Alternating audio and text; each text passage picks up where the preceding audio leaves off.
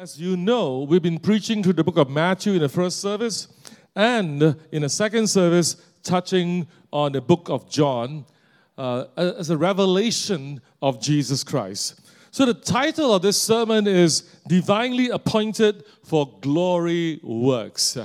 You know, every time you think about a title, uh, I'm looking at a whole passage and ask myself, what is the main crux of this passage? And I realize this is the main thing Jesus wanted us to understand from this passage that all of us have been divinely appointed for glory works. Let us go into the word in John chapter 9, verse 1. And as Jesus passed by, he saw a man which was blind from his birth. And his disciples asked him, saying, Master, who did sin, this man or his parents, that he was born blind? Now, that was a very good question. It's a theological question. What made this man blind? So, for them, it must be sin. Sin as its consequences, and it's not wrong to think that way. Sin do have consequences. You may not see it immediately, but sin will find you out. It will have consequences. So they said, Who sinned? This man sinned or his parents sinned? Jesus did not say they are wrong. Just that in this case, it is something different. So their theology of sin ultimately creating problems is correct. And, and that is why when you do Yobel with people here, we teach Yobel, one of the things that we do is to trace your generations as the Holy Spirit will reveal, because oftentimes it's because of what has been passed down as curses that affected you, because of the sin of the past that you're affected. And blessings and curses operate this way. Blessings would continue through the generations until stopped by sin. That means you can come from a line of very, very righteous, holy preachers as your father and grandfather, and a blessing, a great blessing on it. But in your generation, if you sinned, uh, those blessings will begin to stop. Even though there's an avalanche of it, that you may still continue to be blessed. For example, David. How do you know that the Lord said, Because of David, I will not punish this generation yet? So, because of the righteous deeds of David, his uh, the, the descendants of David continue to be blessed. However, there comes a time when God delivered them into the enemy because uh, their sins uh, are piling up so much. So recognize this. So, as if you're parents how many are parents here? Good. Recognize that what you do in your life affects your children. They are blessed because of what you have done. Also, not just in the physical realm, in a spiritual realm. That means if I have spiritual children, meaning I, I win them to the Lord, I disciple them, they too will be blessed because of this blessing in our lives. In the same way, I take it very seriously here in this church concerning the pastors. We recognize that we are your covering under the Lord Jesus Christ. And what we do is very critical. See, if the pastors of a church walk in sin, wow, the covering is wide open. You are exposed. So this is for us, this is serious business. First, first rule of the day in the church is the covering must be good. And it is required of every leader here to walk closely with the Lord, beginning with the pastors. Amen. That is something we take very seriously because we understand the spiritual consequences of this. Okay. And then in, you know, Romans 3.23 says, For all have sinned and come short of the glory of God. It is an often quoted scripture, but many people don't realize the second part of this verse in terms of coming short of the glory of God. What happens when, we, when a person sins? You know, we are spirit, soul, and body. When Adam sinned, what happened to his spirit? His spirit begins to be darkened it begins to fall asleep. It begins to, to, to slowly die. So, where actually it was supposed to be nourished by the river of God, now the river is not flowing, And so, if the river is not flowing, you cannot change your soul, you cannot change your body too much. You see, originally, let me ask you, was Adam created to die? No. Why is that so? Because he, his spirit is alive and in intimacy with God, and the life of God keeps flowing into his spirit that nourishes his soul and begin to restore his body. So he wasn't created to die. But because what happened in the spirit, he first died in the spirit, and therefore ultimately the body will die. But there comes a day in when Jesus comes back, all of us will have a resurrected body. And that body will never die. Because then we're in constant flow of the river of God. In fact, it is amazing. I believe the body that we have at a time of Jesus' second coming is better than the body that Adam had. Are you hearing me? You seem so excited about this. I said, the body that you're going to have is even better than the body that Adam had. It's a resurrected body. You know, church, this is what we're looking for. I, I want us to be very realistic.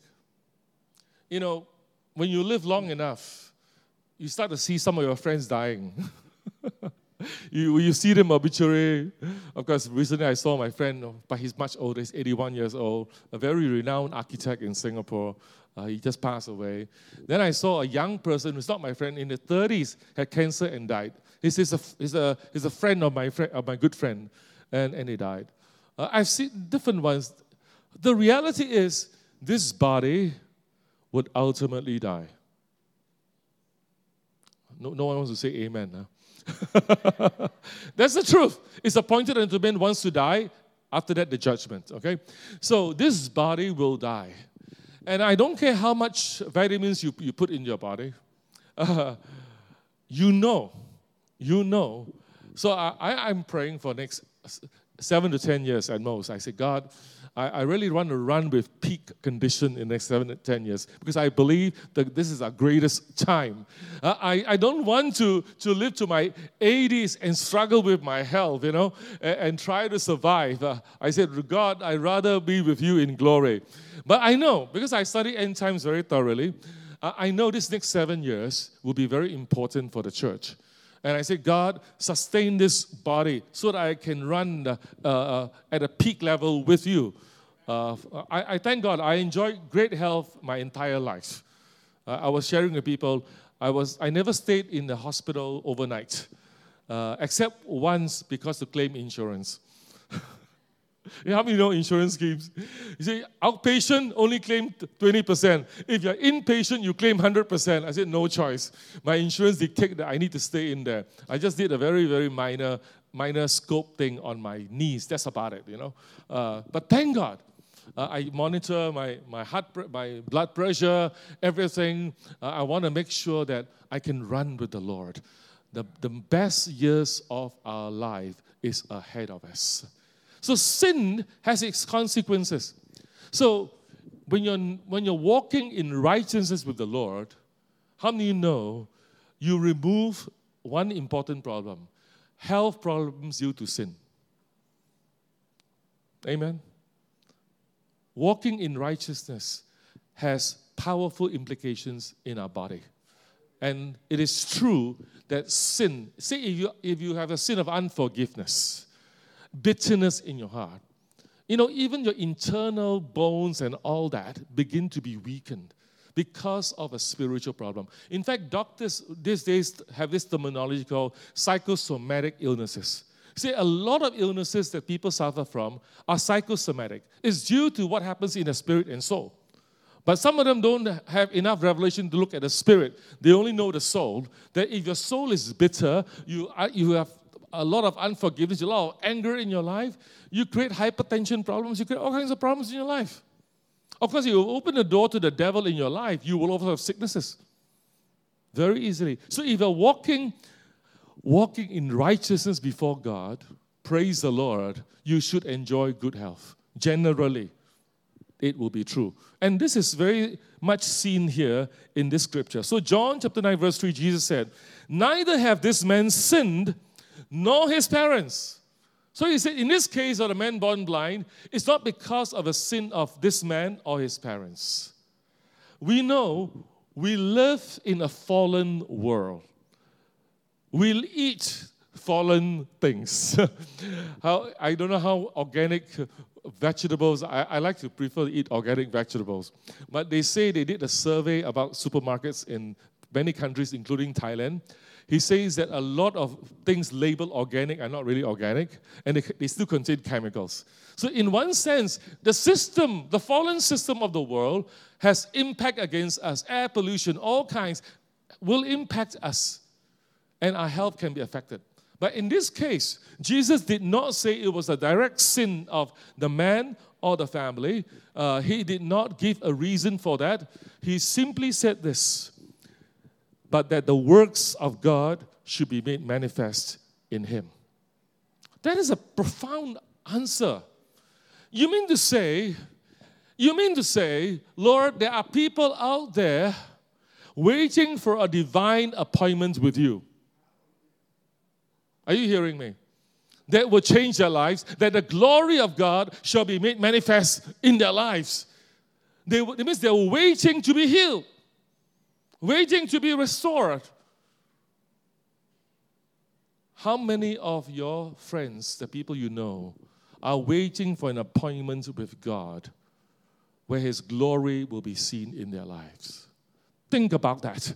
How many? Wow. That hit me hard because if I ask ourselves in Thailand, God, 69 million people, how many of them are waiting for an encounter with you where you are going to be glorified? Then the next question to hit you is how many of these 69 million people that the Lord has assigned that to you? How many? Did God assign that to you. See, Ephesians chapter 2, verse 10 says, For we are his workmanship, created in Christ Jesus unto good works, which God hath before ordained we should walk in them. Look at this this way. There are 69 million people waiting for a miracle in their lives, waiting for the glory of God to be manifest because of an encounter they will have with God. At the same time, we have 500,000 Christians, a bit more, in Thailand. God says, You are my workmanship, created in me for good works, which God had already prepared for you. That means on the pathway, see, This is the path that God will cause you to walk. God is saying, I have already ordained good works in your life. Did we miss our good works? If God had ordained 100 good works in your life that you will see happen. Ask yourself, how many of those good works you will accomplish? Think about that. What happens if you meet Jesus? Jesus says, I have ordained a hundred good works, but bro, you only did three. Can you imagine that? Is it possible that Christians who have been ordained for good works only accomplish a fraction of that? Is it possible? Amen? it's very possible. And this, and this message is to wake us up. There is a miracle waiting. In, in Singapore, you know, I travel using Grab. I call Grab, or sometimes I can use public transport if it's faster. And um, I like to talk to Grab drivers they're actually very qualified people. Many of them are graduates, and uh, because of the economy in the world and in Singapore, uh, some of them are affected, are retrenched, and they don't have an immediate job. They, or some of them drive part time, uh, Grab to earn more money. And I like to talk to them. and this guy, I was talking with him. I was talking to him. I said, You know, everything that is happening, he said, many things happen. I said, Do you know they're all prophesied in the Bible? And, and he opened his eyes and began to realize uh, uh, it's true, you know. I say it's in the Bible. It's prophesied. And there is a destination. We, God is bringing us to a conclusion, and we are going there. Of course, before that, many things will happen. uh, to cut a long story short, before our trip was over, I prayed with him to receive Jesus Christ into his life. I believe he was ordained by God to meet me. And that was ordained by God for me as the works. Can you imagine if I don't care about him, I just do my work and I don't talk to him? I may miss what God has ordained for me. And so I I got his name. I texted my friend because I realized his wife has been a Christian for a long time in a church that my friend is. So I got his name. I said, okay, uh, this guy just got saved. Please ask his wife in this Chinese ministry in the church to contact to, the pastor to contact him. You know, I, I followed through with that. These are the good works. In this instance, this blind man met Jesus. And the only reason Jesus said is so that the glory of God be made manifest in and through his life. Every day we pray, God, show me the divine appointments. And God can connect me. I, I marvel at how God connected me with different people around the world, and, and it's divine connection. And for the works that God has prepared for us to do. Hallelujah. Like I was praying with somebody here, he said, okay, two weeks' time I'm going to London to do a one-year course. I said, great. Uh, 28 September, I want you to go, to go to the church I'm preaching at, okay, in London. I'm connecting you with the church there, which I'm going to minister at. It's a wonderful church with young and old people. Uh, in a sense, it's a growing church powerfully growing church in Chinatown, a great area. Chinatown is next to the theaters. They have bought a building worth 2.5 million pounds, uh, a, a church building used to be used by another church, but now they sold that building to them. It's a powerful. I like to pour into this church and see that this church be part of a network that I'm going to set up in London for the works of the kingdom. So God is setting up all kinds of connections for us to be strategic. And London is a strategic place in the world. The Brexit is no no accident. So when I when I look at my life, I say, God, this is exciting. You know, my daughter, uh, a lawyer, she said to me, Dad, your life is so exciting. More exciting than my life. she said, I didn't say come to the, into the ministry, no, I didn't say that. There's a calling for everyone, you know. And she wants to start a new group with the young adults and all that. So I'm excited for her. But we all must recognize what God has called us to.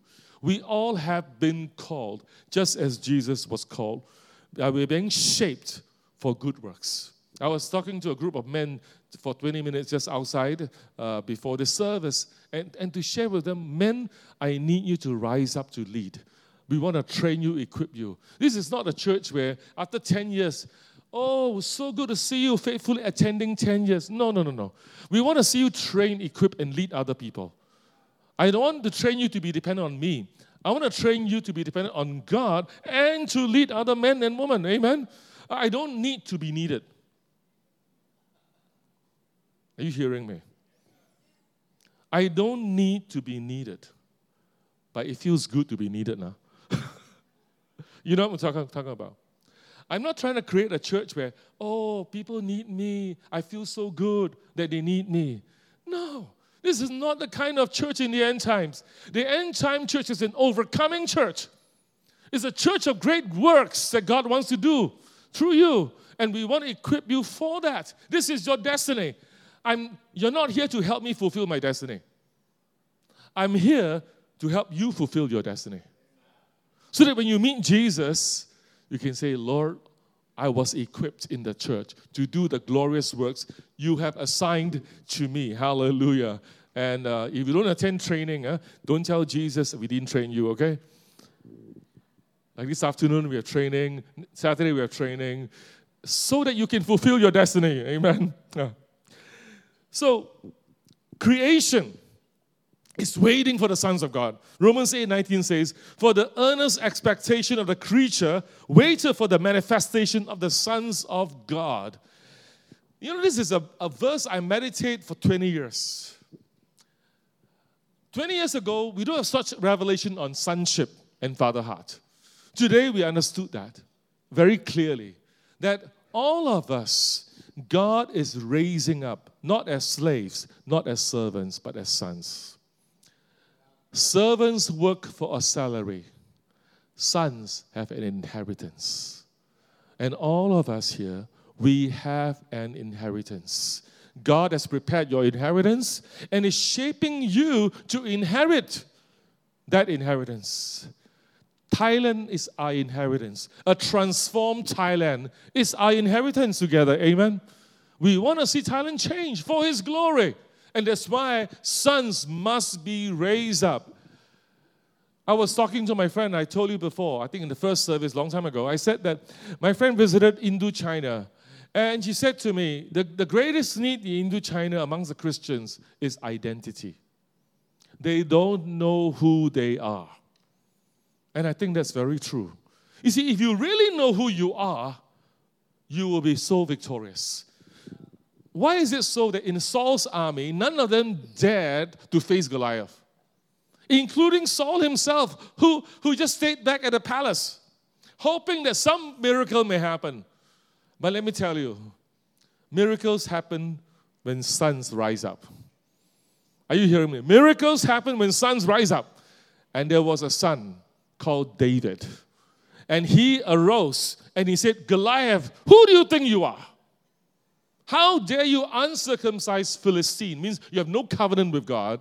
Dare to challenge the armies of the living God. You are in trouble. We are not in trouble. You are in trouble. And based on his declaration, Goliath was slain because he knew his identity. When you know who you are, you do great exploits. You know who you are when you know who God is. You, you know God not just as a distant God, but as a father. So when you know God as a father, you know who you really are as his beloved son, you will do great things. So every one of us, sonship, we emphasize very strongly. Walk in sonship. Creation is waiting for that to happen right now. Hallelujah. First John 3 8. He that committeth sin is of the devil. For the devil sinned from the beginning. For this purpose, the Son of God was manifested why? That he might destroy the works of the devil. Jesus was very clear. John understood Jesus. Why he showed up is to destroy the works of the devil. He was the example for us. Jesus is the Son of God, He's the firstborn. All of us are sons after Jesus. Amen. And what do we do? Destroy the works of the devil. We don't have to tolerate what is happening to Thailand. For example, in Pattaya, why did we plant a church in Pattaya? Because we want to see Pattaya change. And, and we are looking at a total solution to Pattaya, meaning to say, I don't just want to win people from, for example, people in the sex industry. Winning them only, but not retraining them is not complete. So we are, we are in the process of launching something in Pattaya where people out there, we want to retrain them with a new skill, okay? And then have businesses that will employ them and multiply those businesses so that they, they, they can, they can uh, have a new identity in the Lord and have a new expression. We need a total solution. I hate to see ministries going to Pattaya, rescuing the girls, showing their pictures on Facebook. Six months later, these girls go back to the sex industry. I think that's evil. I think that's evil. And then you raise money to do the ministry that way. No, no, no. The church must be systemic in our solution. Because the gospel would lift the people out from their spiritual poverty and their economic poverty too. Amen? So we are, we are looking at some successful business to do in Pattaya to do that as, a, as, a, as a, a, a, a pilot thing and we want to do that. So if you're interested, you come and talk to us. Uh, but we examine the business model first before we, we um, implement them. Uh, and, and, thank God, uh, I'm trained in business. I've done business uh, in financial arena. I, uh, I, can, I can look at balance sheets. I can look at cash flow. I know what it means to, to run a good business. And we have experts in the church as well working together. We, we want to offer holistic solutions as sons of God. And I want to say to you, I want you to be involved in all these solutions. You are part of the solution. I like what was it Rambo who said to, uh, to this guy who was killing people, "You are the you are the problem. I am the solution." And he, bam, he, he got rid of the guy. You know, many people can talk about the problems in Thailand, but are you the solution? The church must be the solution. We cannot keep saying, oh, the government should do this. The church need to be involved. We need to organize ourselves to penetrate communities and turn people's lives around by the power of the name of Jesus. Amen. So I'm excited about this. About training men and women. I'm excited about penetrating communities right now. I, I felt that we have finally gotten our DNA together and we want to multiply this DNA. Hallelujah. That our teams can continue to expand and grow in that manner. So destroy the works of the devil. John 9, verse 3 says, Neither have this man sinned nor his parents, but that the works of God should be made manifest in him. People are waiting, their problems waiting for sons to solve. So let's stop looking at who to blame. Let's stop, start looking at how can we solve problems. How can we solve problems? You know, there was a comedian in the US I was watching him because he acted in, in the movie Crazy Rich Asians. I think Ronny Chieng was his name. He was just kind of joking in America. He, you know, he's a Chinese from Malaysia, and uh, he's in, in America as a, as a very well known comedian. So he said to America, America, you need a Chinese president. He said that to America in a, in a, in a, com- in a, in a comedy show. You need a Chinese president. You know, Chinese people, we, we are colorblind. I don't care whether you're black, white, or whatever. You know, you guys are fighting whether you're black, white, racist, and all that. We only look at problems and we solve them. That's what the Chinese, and, and, it struck me. For, for a, a guy like this in America saying this, you need a Chinese president. We just solve problems. In one sense, Jesus Christ in us is the greatest problem solver in the world. Amen. Let's look at what problems we have in Thailand and let's solve them one by one. of course, with so much multiplied talents here, we can do many things at the same time. In verse 4, it says, I must work the works of him that sent me while it is day. The night cometh when no man can work. As long as I'm in the world, I'm the light of the world.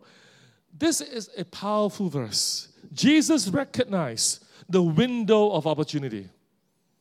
And I tell you, we must recognize that. You know, after the World War in Japan, there was a window. You know, Japan was so proud, right? They were conquering everybody in the world, and they were going to conquer the world. Uh, it even, it even attacked uh, Pearl Harbor and, and bombed out those people there. And America suffered one of the worst uh, attacks in the world, in the history. Pearl Harbor was a shame for America. You, have anyone been to Pearl Harbor, Hawaii, to look at the, the, the, the, the history? And the, as I walked through Pearl Harbor and look at what happened, I said, wow, the American troops were too proud, they were sleeping. And a, a, a pre dawn attack took them by surprise and they lost so many men.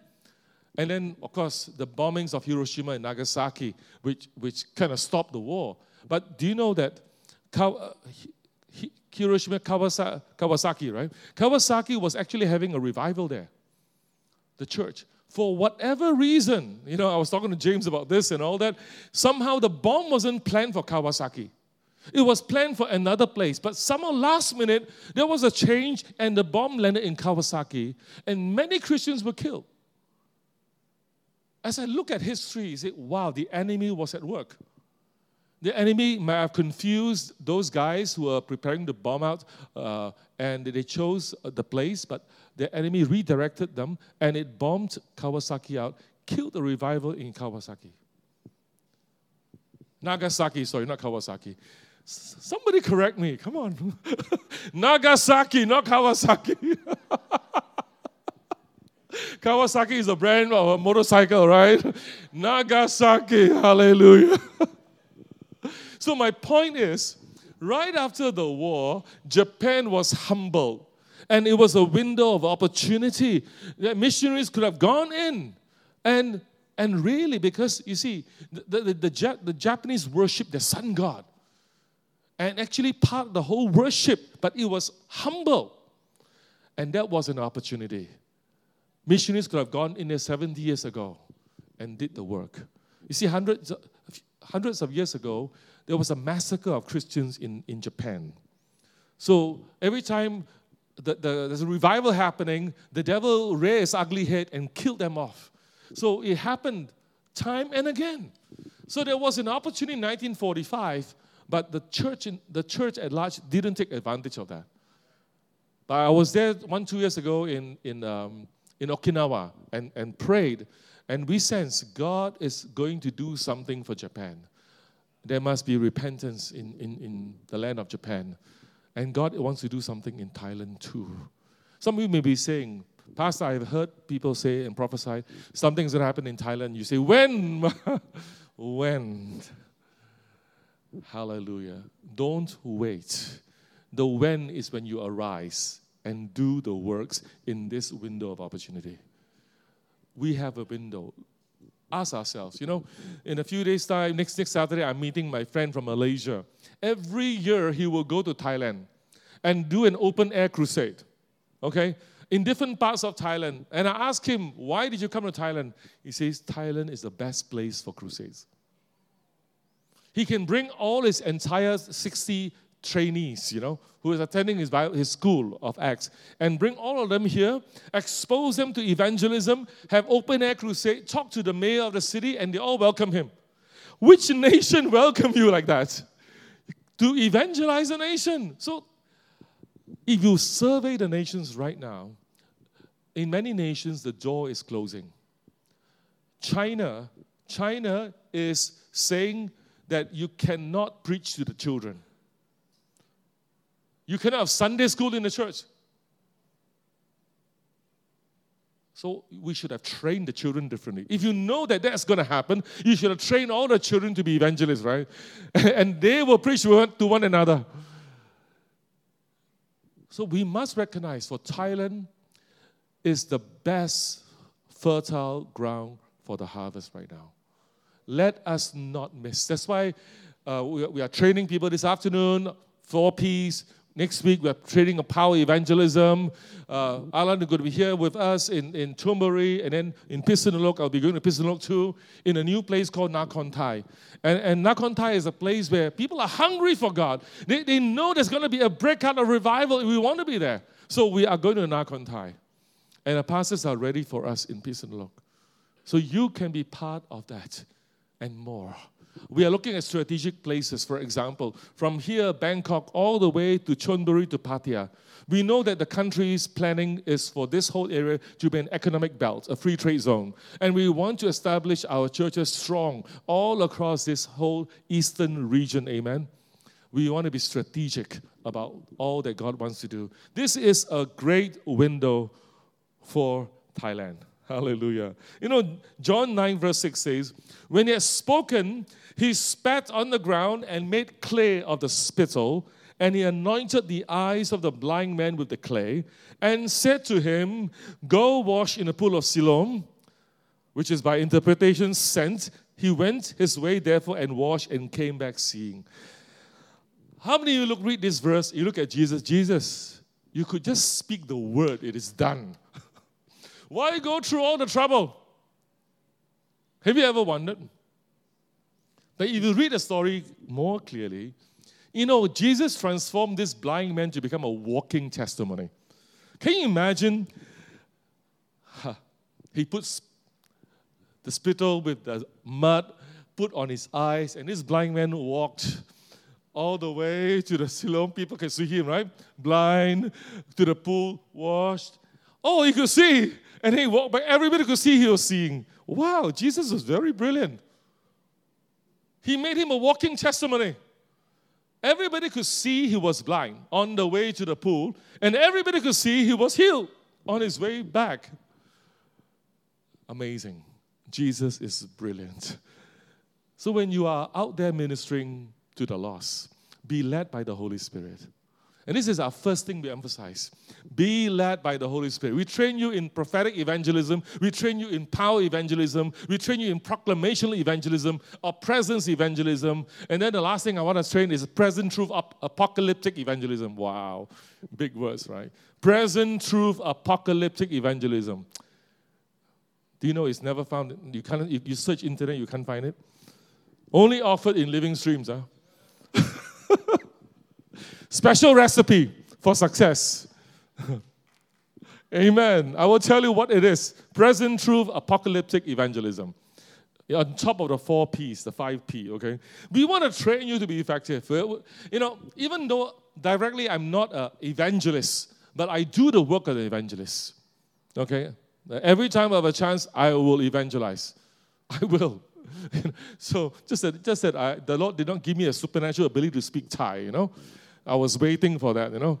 Uh, but in elsewhere, I would talk to anybody and win them to the Lord and lead them as the Lord would say to me. Amen. But language is not a limitation. All of you are the ones being sent out here. So Jesus was brilliant. In verse 11, he says, He answered and said, A man that is called Jesus made clay, anointed my eyes, and said unto me, Go to the pool of Siloam and wash. I went and washed, and I received sight. Powerful testimony.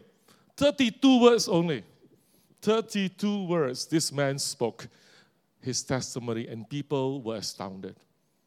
We want to train everybody to give a good testimony. Now, testimonies are very powerful. Every one of us, the, before you learn to preach, I need you to learn how to share your testimony effectively. Don't be too long winded, okay? Don't tell from the beginning, in the beginning, or 32 words, this guy testified, hallelujah. And people were stirred. They say, oh, and they have to have to, they, they must respond. See, when you testify, it forces people to respond. They either have to believe God or they have to reject. And this is what Jesus is after. Jesus is after a response. Whatever response that might be, of course, hopefully, prayerfully, that will be a positive response. But he is forcing people to respond.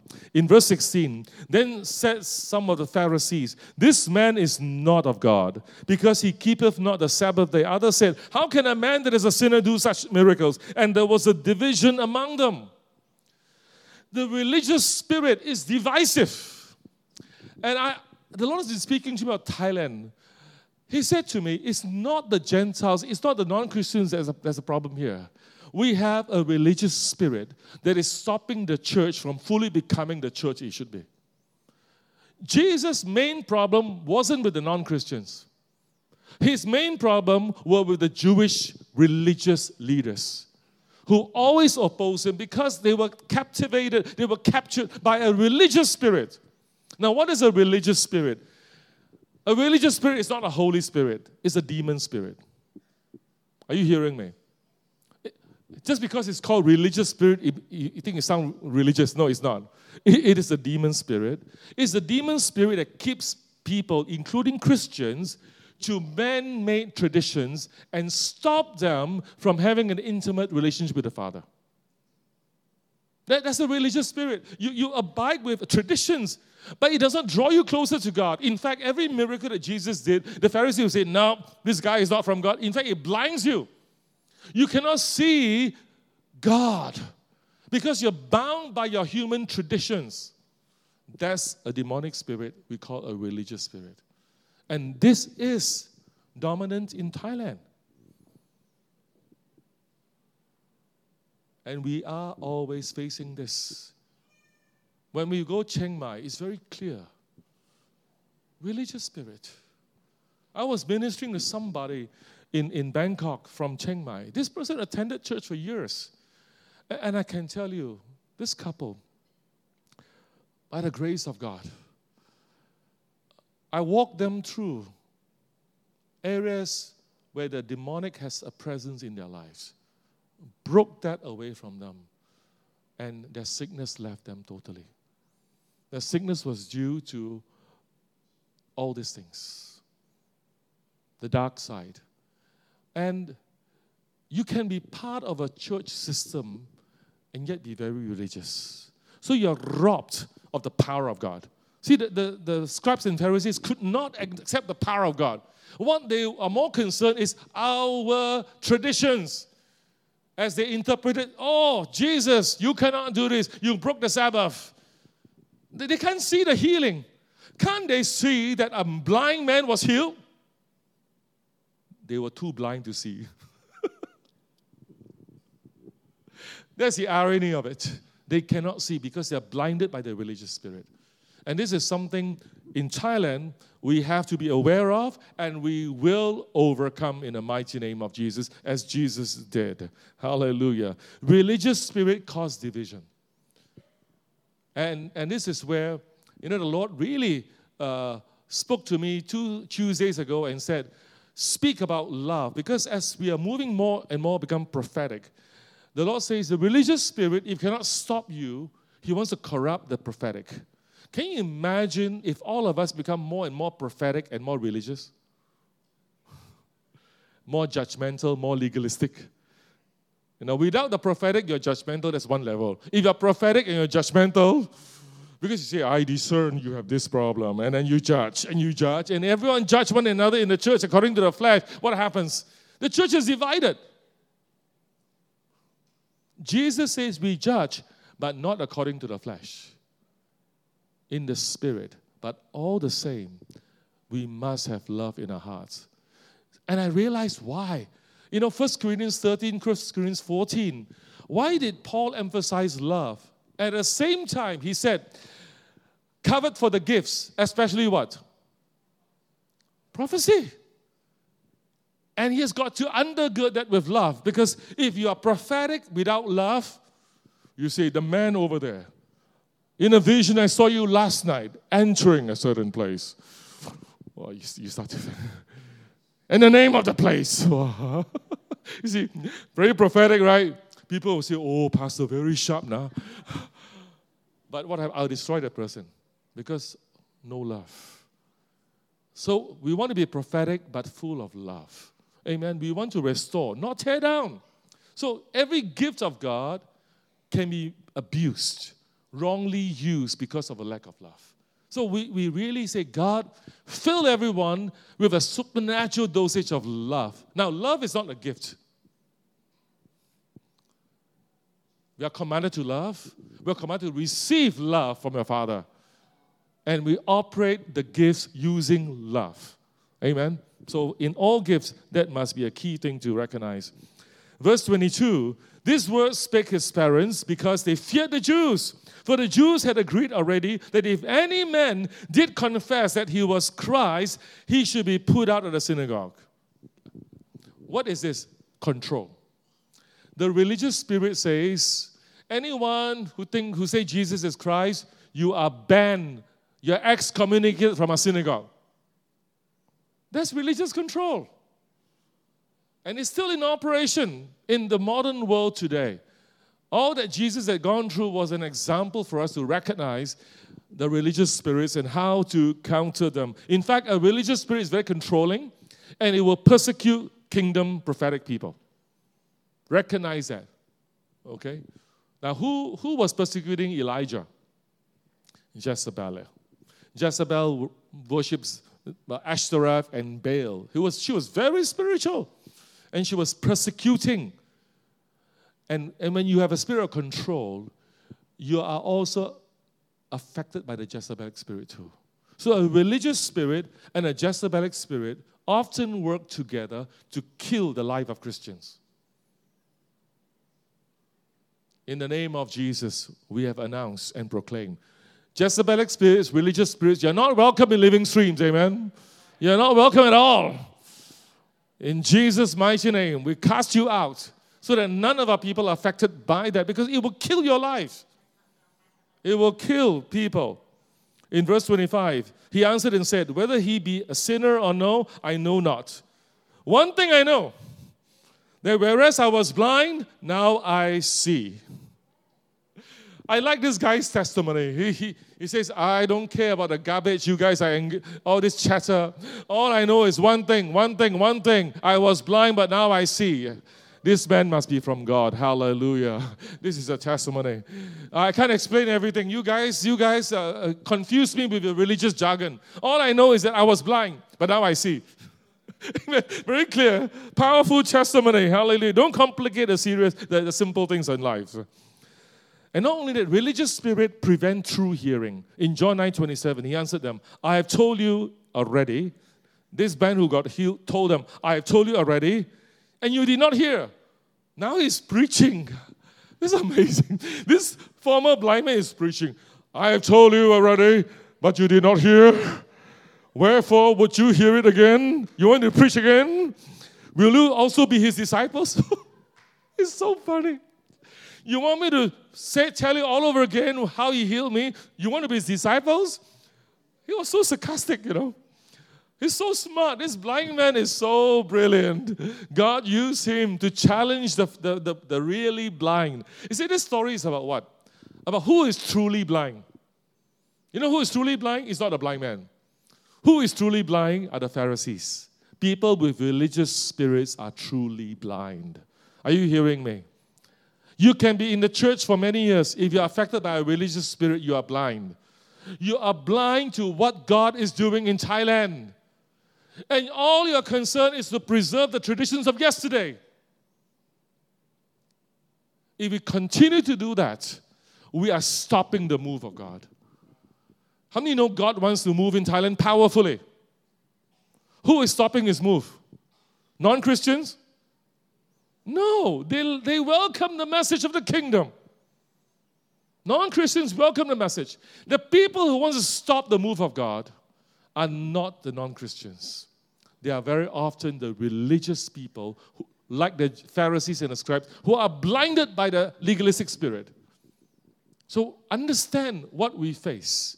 Understand that God is calling us to ignite a movement in Thailand. I'm serious about this a movement. We are committed to preaching the gospel. Totally. You see, the moment I do not love the Thai people, nor want to see them saved, why should I still be here? God might as well send me somewhere else, right? But I'm committed to seeing Thai people, people in Thailand, because not everyone in Thailand are Thai people, but both, to be saved, to enter the kingdom, and to see Thailand transformed. Because I believe God is going to transform Thailand. And God is going to use all of us. I'm committed to that.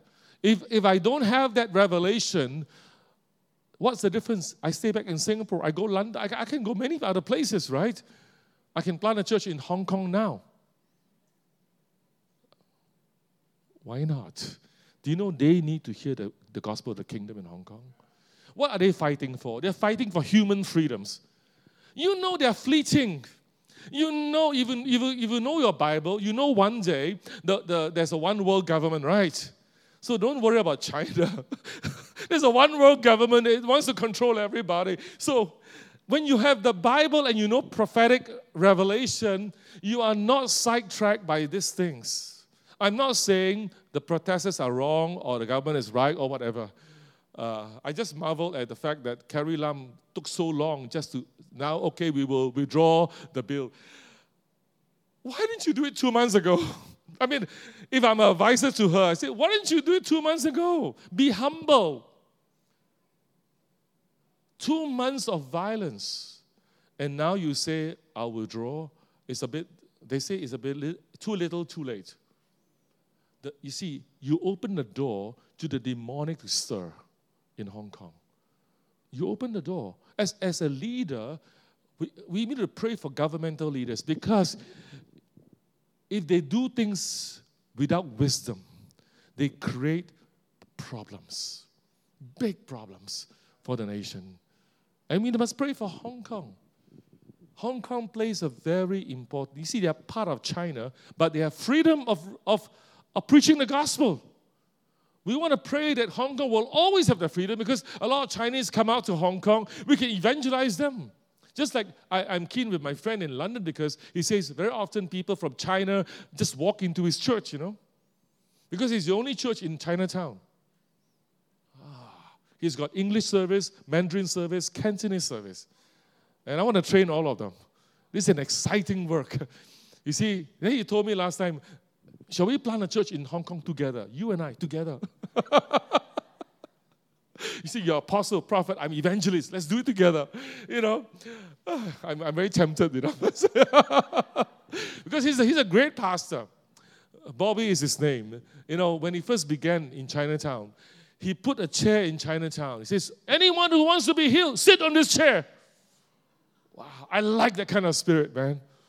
I know I like to partner with people like that who's not afraid They're not afraid of religion, not afraid of religious people. They just want the kingdom established. And you know, Chinatown is very strategic in London. It's next to all the high end, high soul theaters. You go and watch all the best uh, uh, uh, plays and, and, all, and musicals and all that. It's, it's a key place. Yeah, good food there too. Hallelujah. okay, I want, I won't want to distract you here. Okay. So this guy was preaching to them. In verse 32, since the world began, was it not heard that any man opened the eyes of one that was blind? If this man were not of God, he could do nothing. So the people were telling the scribes, Can't you see? When have we seen a blind man healed? Of course, Jesus is from God. Otherwise, he could do nothing. Amen? And yet, despite the preaching of the common people, despite the preaching of the blind man, they remained blind. In verse 37, then the blind man came back to Jesus. Jesus said unto him, Thou hast both seen him, and it is he that is talking with you.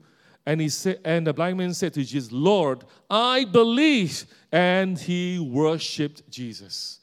Wow. This blind man was healed not just of his physical blindness, his spiritual eyes were open. He could see who Jesus was. And his right response was to worship him. Amen. Worship him. There are many, many blind people in Thailand, spiritually blind especially, who will worship Jesus when they are encounter with a great, glorious work that God will call you to do. See, how did Jesus win this blind man? Healing him. A miraculous work. I believe in miracles. We're walking in the miracle of God. And every one of you, every one of us here, you are called to demonstrate God's miracle. Because how can you convince a blind man except to make him see physically first and then spiritually? And his eyes were open and now he sees.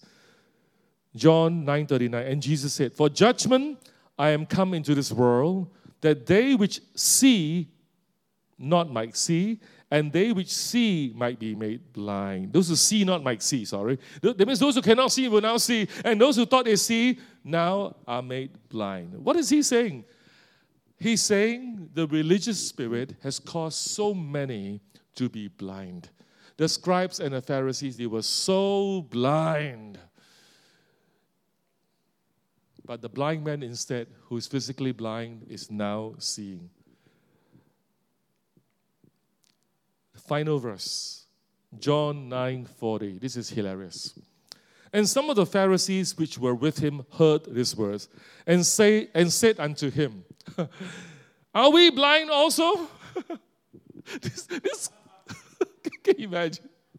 It's like being set up, you know, you set yourself up, you know. You know, in volleyball, I used to play competitive volleyball. You know, out of six in the team, there's one important person called a setter. The setter will set the ball and then we spike. Okay, so I, I'm a spiker. So these Pharisees has set themselves up to be spiked.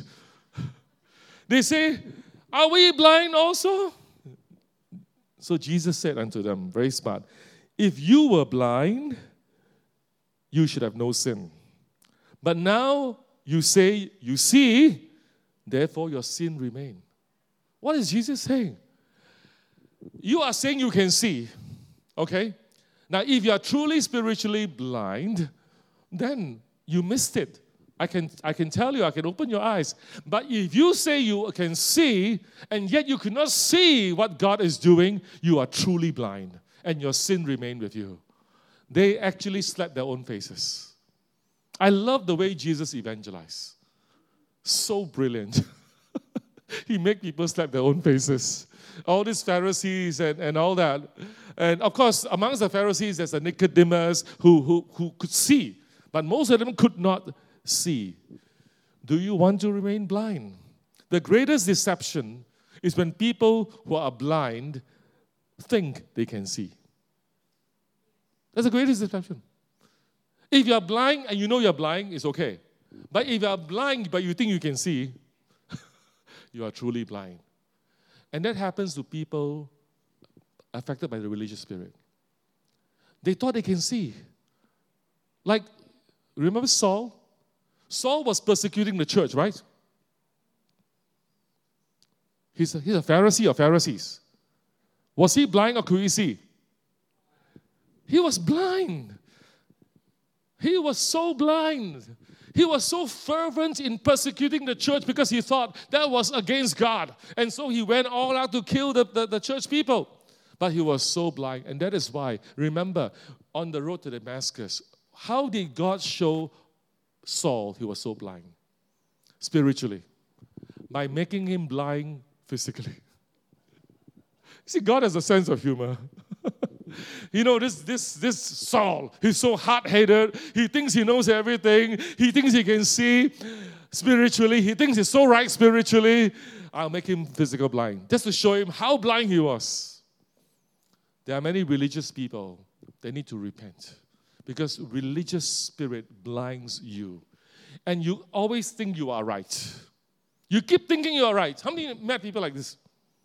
They always think they are right, but actually they're so wrong.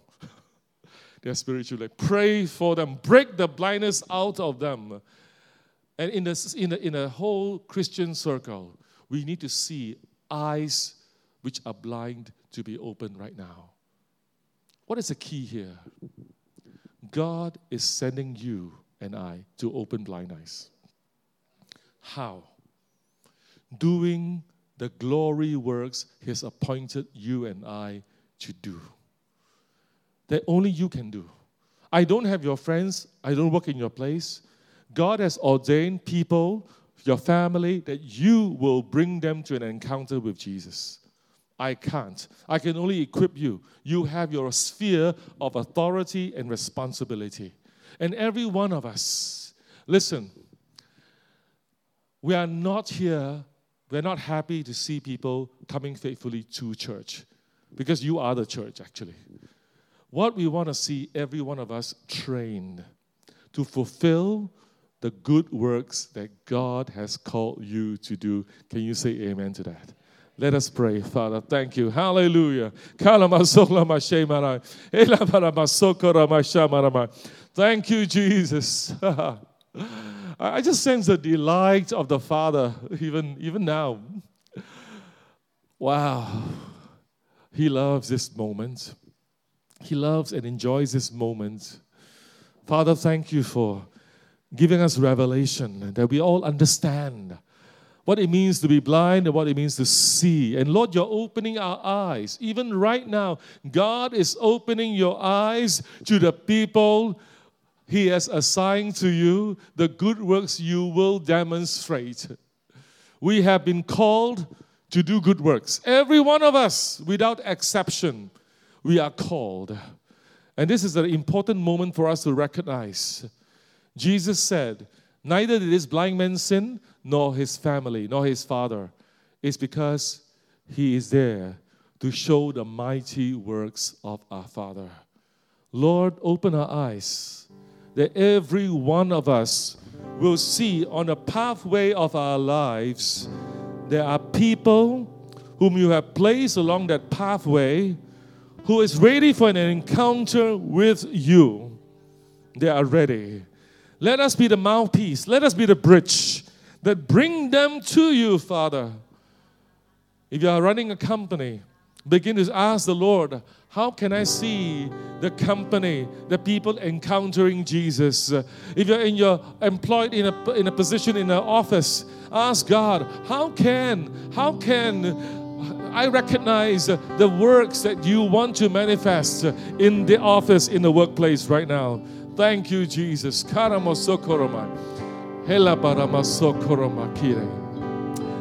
would say to the Lord today, Lord, I recognize I am your workman. You are shaping this vessel to walk in the fullness of the glorious works you have prepared for all of us. And I want to say to you seriously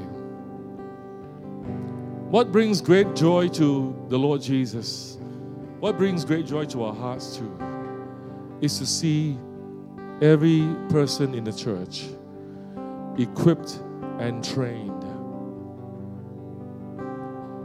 to be a nightmare for the kingdom of darkness, to break the yoke in the lives of people and bring them into the kingdom of God.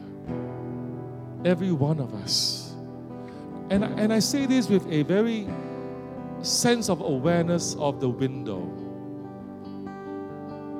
Thailand, this is our window. This is our window. I've been here 10 years now. And I, tell, I can tell you this is our window. And I'm committed, as committed as I'm now, even more committed than before. What God wants to do in this nation will happen.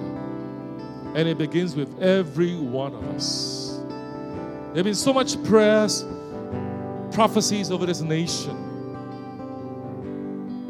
Prophecies are invitations by God to participate in His grand plan. I want to be ready to be creative in preaching the gospel. And that is why we want to develop studios, we want to develop programs that will reach the non Christians. We want to develop channels of truth for Christians around the world because as I look into the internet, there's so much garbage, so much deception. And there's a famine of words and truth. And we want to do that. We want to have a comprehensive training manual or manuals to raise up a new generation. And God is helping us do that right now. All I can say to you is we are destined for great things. Every one of you here, everyone watching us online, we are destined for great things. Hallelujah we can make a powerful impact in Thailand and in the nations. And this is our time. So, how many will say to the Lord today, Lord, I will commit to this. I will commit to the good works, the glorious works you have appointed for me. I will commit to it. And together, as a, as a whole church, we want to bring our talents and our gifts together for the extension of God's kingdom in Thailand. Your businesses, your professional skills, all of these things. We want you to, to be part of that great movement of God as we unite ourselves in the Lord together. Many will say to the Lord, Yes, I want to commit to this. If you want to commit, stand to your feet right now and say, God, count me in. I want, I want to be part of this. Yes, I want to be part of this. I can use my business skills for the kingdom. I can use whatever skills I have for the kingdom. This is this is what I want to do. And, and tell us this is an altar call, not, for, not just uh, right here. It's an altar call for you to respond and then for you to come to us and say, I have these skills and I want the Lord to use me in these skills. Come to us. Come to us. All of us have different skills. Some of you could be celebrities. Some of you, when you post something, a few thousand people like what you post. Use that for the kingdom. Because you know there are eternal rewards that God has prepared for you and I. And I, am, I, I want to put everything into this. I'm staking my all. I'm not putting several eggs in, in a few baskets. I'm putting my eggs in this basket in Thailand. I said, God, Thailand, and then the nations, we want to see transformed. So every one of us, even as we worship the Lord, just with one song, I just want you to let the Lord interact with you, let the Lord speak with you. And I hear the Lord say, birthing, birthing. You know, Pastor Mater had a dream about birthing. Um, he's behind. There's a dream about birthing. And, and this is the time. In every one of us, there's a dream waiting to be realized. There's a work, a story ready to be written about you. You know, when God created you and I, He wrote a book, right? How many know that? Psalm 139. But did you know, right now, you and I have the opportunity to write the book about what God will do through us? How will that book look like? Our best years are just ahead of us. Right now. I can speak on this with 100% conviction. My best years are just ahead of me. Your best years are just ahead of you. I'm excited about tomorrow. I like waking up every morning because it's a great new day. God is doing new things in my life. God is showing me new things. Hallelujah. There are books to be written about your life. There are manuals we want to put together. There are training resources we want to put together that will bless and impact the nations and build the church of Jesus Christ across the nations. Hallelujah.